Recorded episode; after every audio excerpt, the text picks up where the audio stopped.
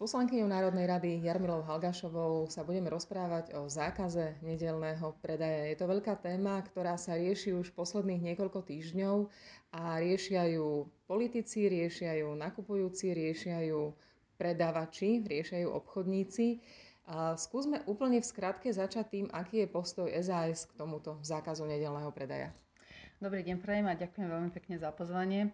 No, postoj SAS je jednoznačne tento návrh zákona nepodporiť. Jednak z dôvodu, že ide o návrh e, opozičných poslancov a teda hlavne návrh e, ľudovej strany Slovensko. A jednak teda, že v tejto, v tejto téme máme úplne jasno a hlavne teda v období krízy si nemyslím, že je, že je treba podporovať takéto zákazy. My by sme mali príjmať naopak také opatrenia, ktoré pomôžu naštartovať ekonomiku, aby sme sa jedného dňa v septembri nezabudili s 20-percentnou nezamestnanosťou a potom by sme boli z toho veľmi nešťastní. Stoja tu proti sebe dve skupiny obchodníkov. Jedni potravinári, keď to tak zjednoduším, hovoria, že im v nedeľu a cez víkend klesá obrad, čiže im by to nevadilo, keď boli v nedeľu zavreté obchody. Naproti tomu sú tu obchodníci, napríklad predajcovia nábytku alebo elektroniky, ktorí hovoria, že naopak víkendy majú silné, pretože práve ten sortiment si ľudia potrebujú vybrať, potrebujú tam stráviť ten čas. Uh, aký, ak, čo si my myslíme, ako by to vôbec s tými obchodmi malo byť? Poďme sa pozrieť na čísla. Na Slovensku máme približne 2 milióny 50 tisíc zamestnancov. Z, tých, z tohto množstva približne 18 to je 365 tisíc ľudí, pracuje v nedeľu.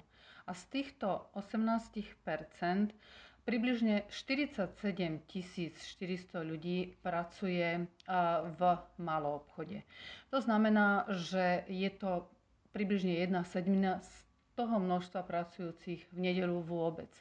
Čiže bavíme sa naozaj o malom množstve ľudí, pretože mnohí pracujú v nedelu v napríklad nepretržitých prevádzkach, ktoré jednoducho nemôžeme zatvoriť.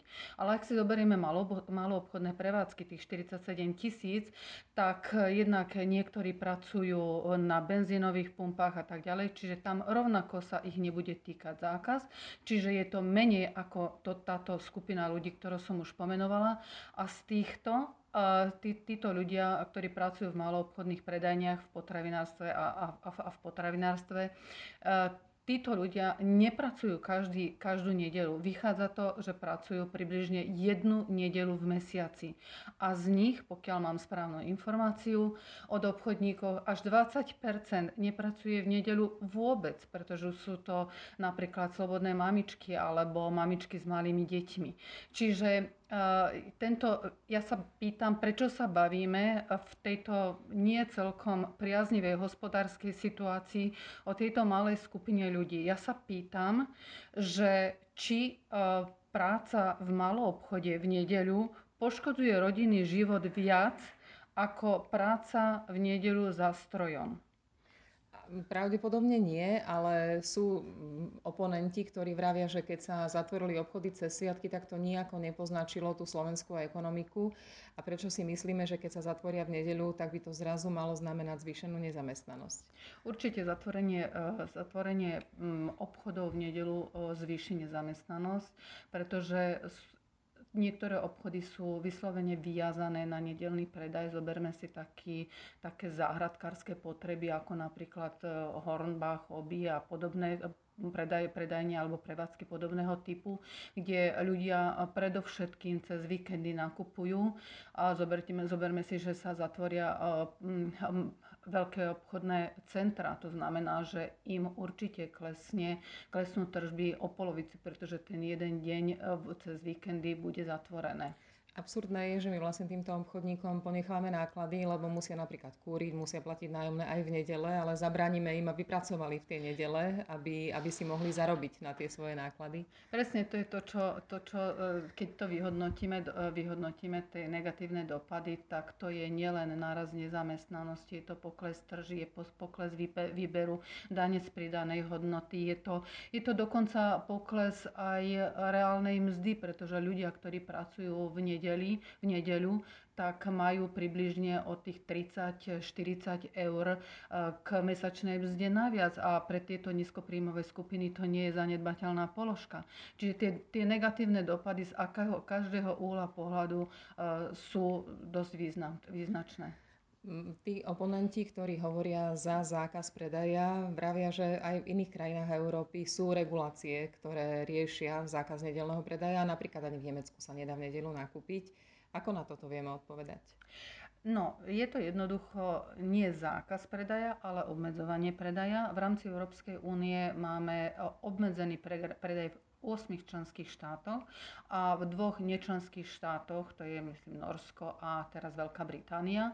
Jednoducho ten, tento obmedzenie predaja zo sebou prináša zasa ďalšie výnimky, čiže výnimka sa vzťahuje napríklad pod, e, e, podľa rozlohy predajne, podľa toho, či sa nachádza tá predajňa v turistickom centre, že sa zákaz e, predaja nevzťahuje napríklad na pekárne alebo cukrárne a predajne so sladkosťami na kvetinárstva alebo na, na, na iné turistické centrá, na kúpela a tak ďalej. Čiže tie, hovoríme o obmedzeniach a paradoxne napríklad v takom Maďarsku a Fínsku, kde bol zavedený zákaz predaja, nedelného predaja, respektíve hovoríme o obmedzovaní, tak uh, už bol tento zákaz, uh, zákaz zrušený. Nehovoria o tom, že keď sú niekde obmedzenia a výnimky, tak si ľudia nájdú cestičku aj cez sviatky sú niektoré obchody konec koncov otvorené, lebo si tam tí majiteľia niektorí tú cestičku trošku našli. Určite, ja tak doplním, že keď sa povie, že ale predmety zo suver, kde sa predávajú predmety so suvenírmi, tak teda,